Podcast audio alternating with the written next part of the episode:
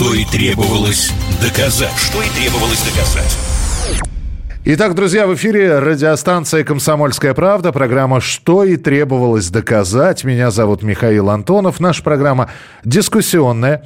Для наших тем нет границ. Это может быть и политика, и экономика, и спорт, и социальная жизнь. Но самое главное, что все вопросы касаются того, что происходит у нас в союзном государстве, что касается России и Беларуси. И наша программа интерактивная. Мы предлагаем принять в ней участие путем голосования. В конце обязательно подведем итог. У нас сегодня в нашем эфире политолог из Беларуси Юрий Воскресенский. Юрий Валерьевич, приветствую вас. Здравствуйте. Добрый вечер, коллеги. И политолог, директор Института политических исследований Сергей Марков. Сергей Александрович, здравствуйте. Здравствуйте. Вопрос нашим слушателям. Я сразу же э, его оглашу. И по номеру телефона восемь девятьсот шестьдесят семь двести ровно девяносто семь ноль два вы можете э, ответить либо да, либо нет. Мы обязательно все подсчитаем. Запускаем голосование. восемь девятьсот шестьдесят семь двести ровно девяносто семь ноль два. А вопрос такой. Есть ли смысл продолжать диалог с Европой? И это все на фоне того, что мы видим за последние недели, какие новости поступают к нам. В частности, о том, что Минские соглашения, которые были приняты восемь лет назад, оказывается, были прикрытием недружественных действий. Это уже признано на уровне политиков. Ангела Меркель сказала, что восемь лет вот эти вот с момента подписания Минских соглашений были даны для того, чтобы Украина укрепилась. И вот вопрос, есть ли смысл продолжать диалог с Европой? Э, у меня сразу вопрос к Юрию Валерьевичу Воскресенскому. Юрий Валерьевич, да, да. Есть, есть же пословица «Лучше худой мир, чем хорошая вражда». И некоторые считают, что несмотря на какие-то разногласия, это политика, ничего личного, все равно надо выстраивать отношения. Вы знаете, ну, во-первых, хочу сказать, что очень важно, что э, вот эта информация о том, что Минские соглашения были фикцией, прозвучала от самих фактически участников подписания, потому что, вы помните, если бы это сказали российские там какие-то эксперты, журналисты, ну мы бы, наверное, в это даже не поверили. А тут, значит, про такой цинизм мы услышали из, самого, из уст самой экс-канцлера Германии. Это очень важно, потому что фактически они обнулили свою репутацию. Но что касается, продолжать ли э, с ними диалог со странами коллективного Запада, да и с другими нашими партнерами.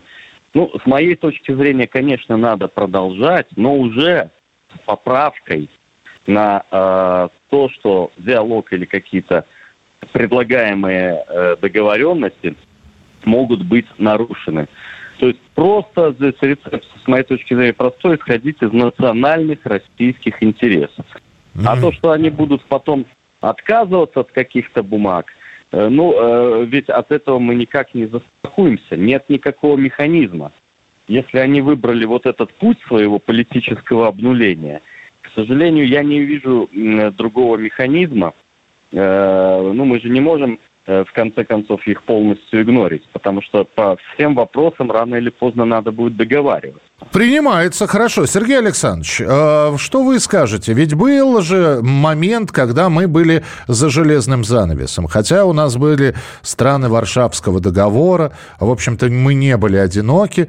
А сейчас говорят, не надо ни с кем дружить. Вот э, пусть мы будем одни, большие и независимые. Есть у нас партнеры, э, и хорошо, а нет у нас партнеров на Западе, ну, им же хуже. И зима покажет. Что скажете?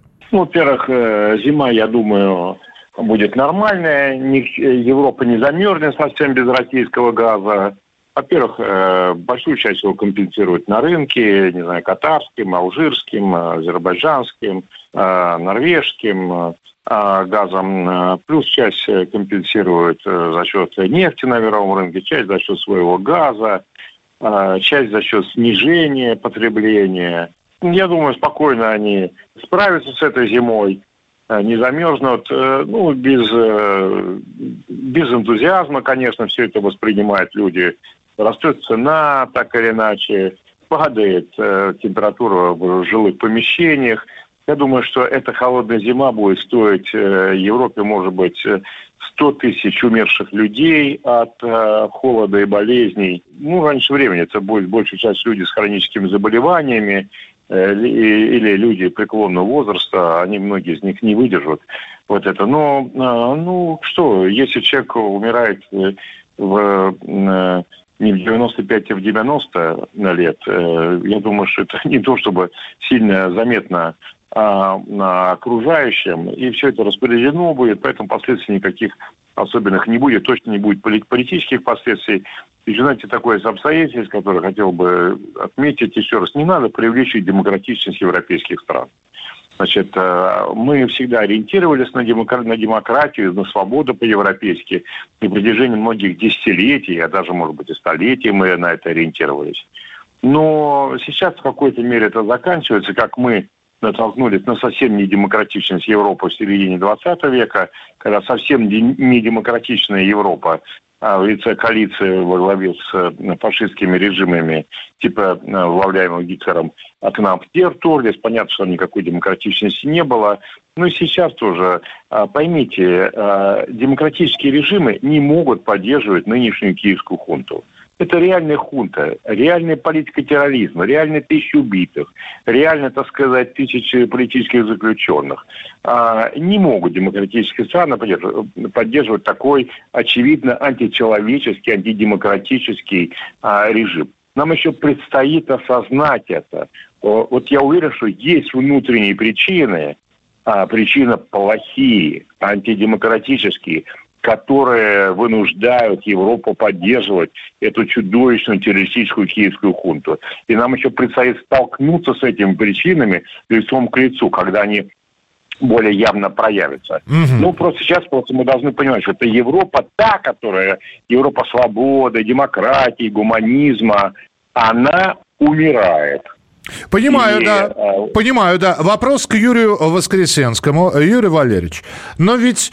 А умные люди всегда договорятся, говорят на Западе. Вон, пожалуйста, американцы с англичанами воевали, и ничего, сейчас как шерочка с машерочкой. Французы с англичанами воевали, воевали. Немцы оккупировали Францию, Чехословакию, ну, Чехию и Словакию ныне, да, и прочее, прочее, прочее. Но ведь сейчас же мирно сосуществует. Неужели и мы не можем?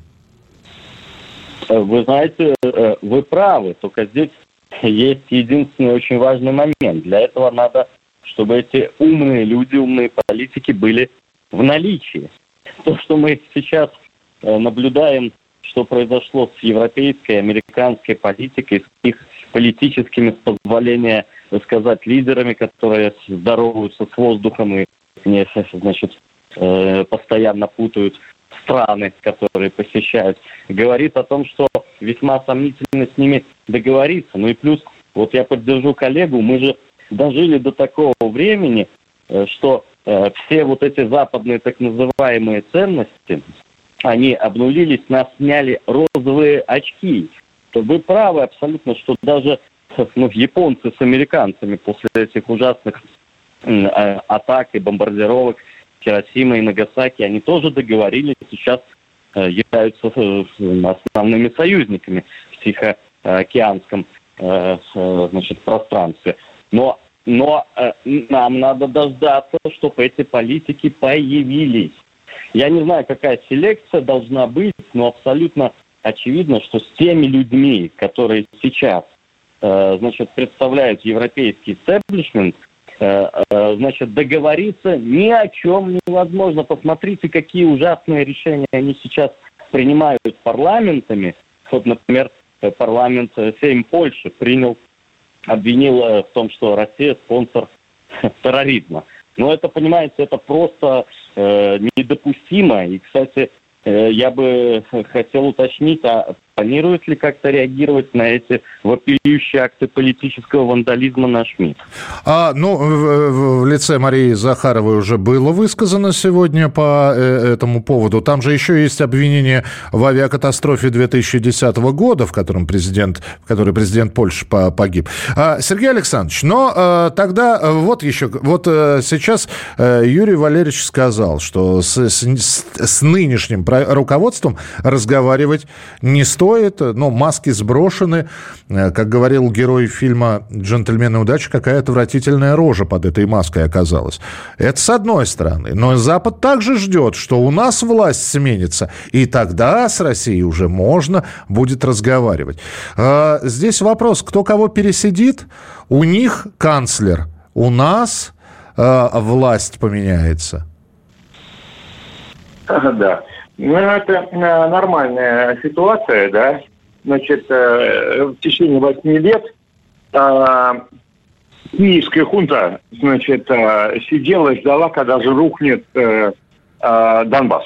Угу. Значит, а мы сидели и ждали, когда же рухнет киевская хунта.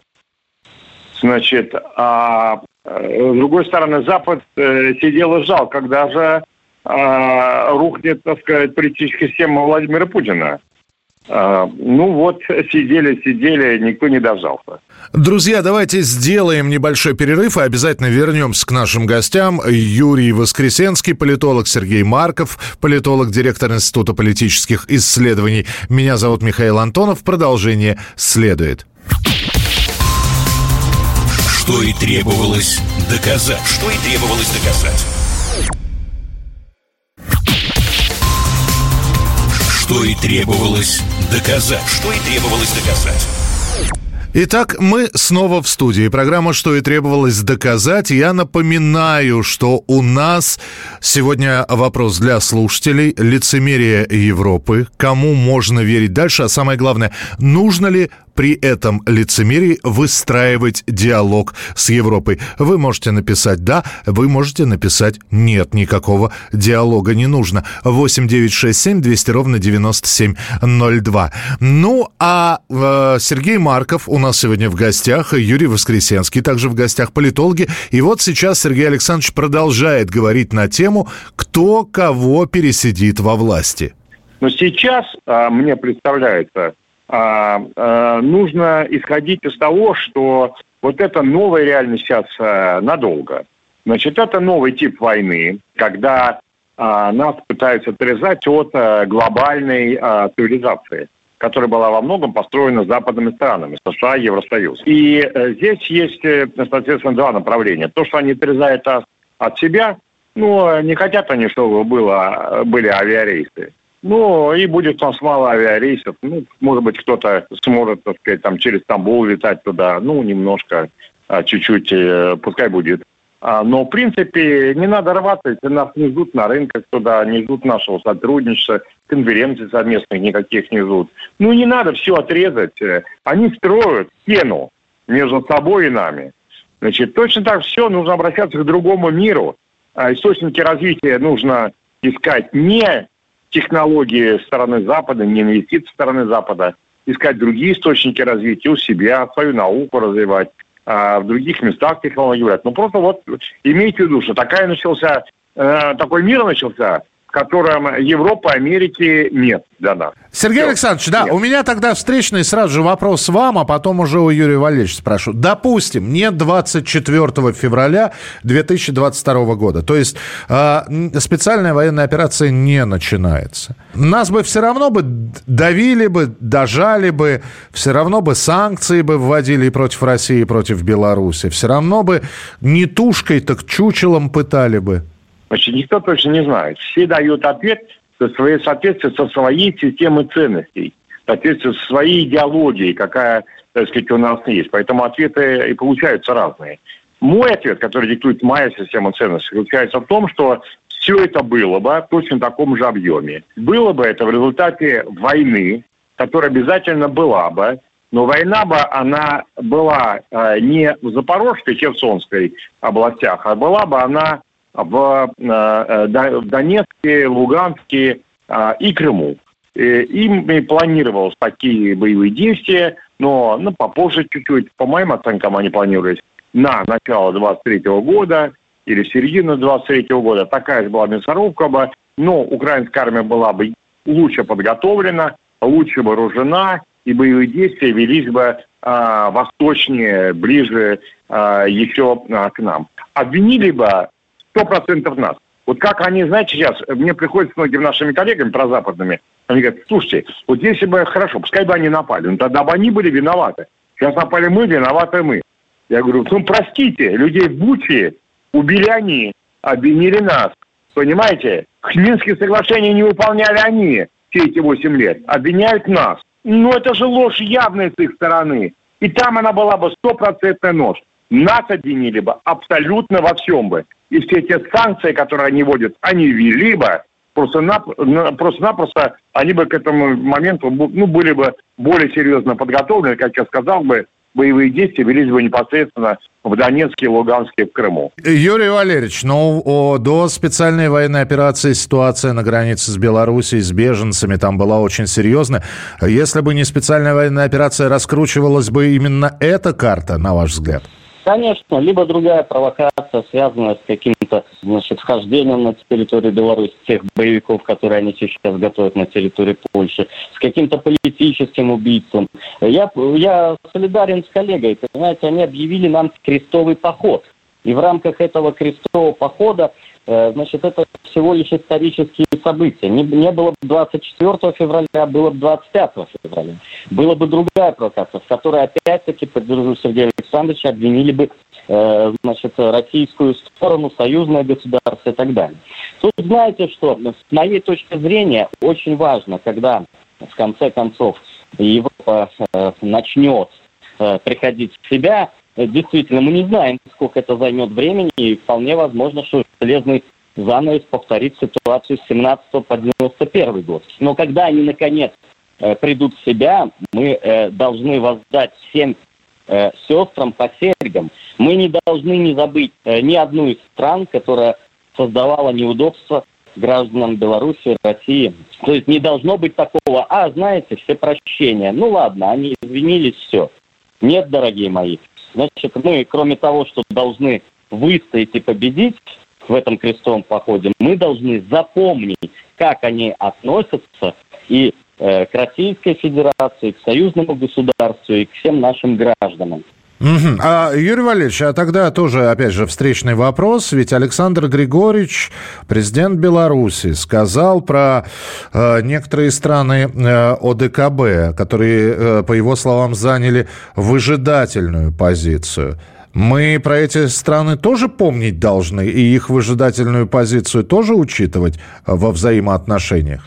Ну, эти страны, не будем их называть, хотя все знаем, значит, все тактики, без того непростую внешнеполитическую обстановку усложнять. Эти страны не идут на такие недружественные действия, не, не идут на принятие таких шокирующих резолюций, не идут на, значит, сегрегацию, да, когда уже они, значит, запрещают иметь гражданам Беларуси и России, например, оружие, которое там проживают.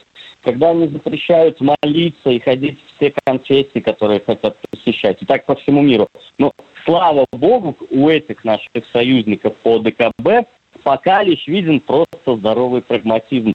И никакие недружественные действия, которые действительно больно отдаются в сердцах наших граждан, они, к счастью, не совершаются. Ну, тогда финальный вопрос для наших двух экспертов, который бы я хотел задать. У нас, к сожалению, нет ни одного сегодня эксперта по фамилии Нострадамус, поэтому я и Сергея Маркова, и Юрия Воскресенского попрошу э, на основе и ощущений, и новостной повестки все-таки м, попробовать сказать, ну вот, Сергей Александрович, как изменится ситуация после зимы?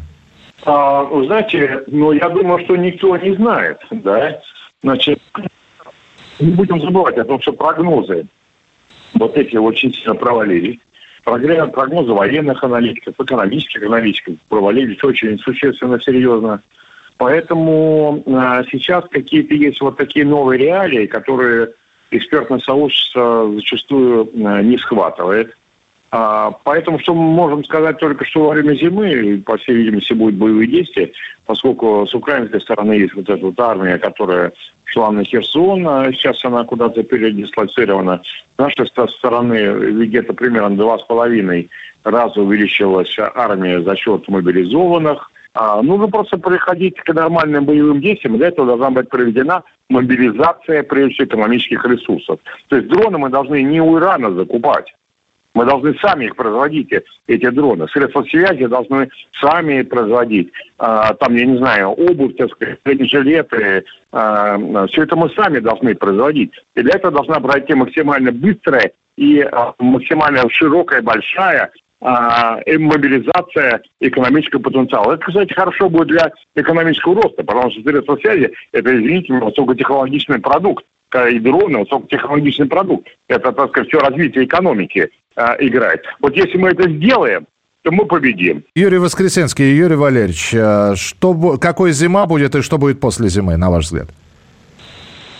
Зима будет время позиционных боев, наращивание э, военной группировки Российской Федерации, продолжение перевода промышленности на военные рельсы и на э, производство продукции, которая очень нужна на фронте.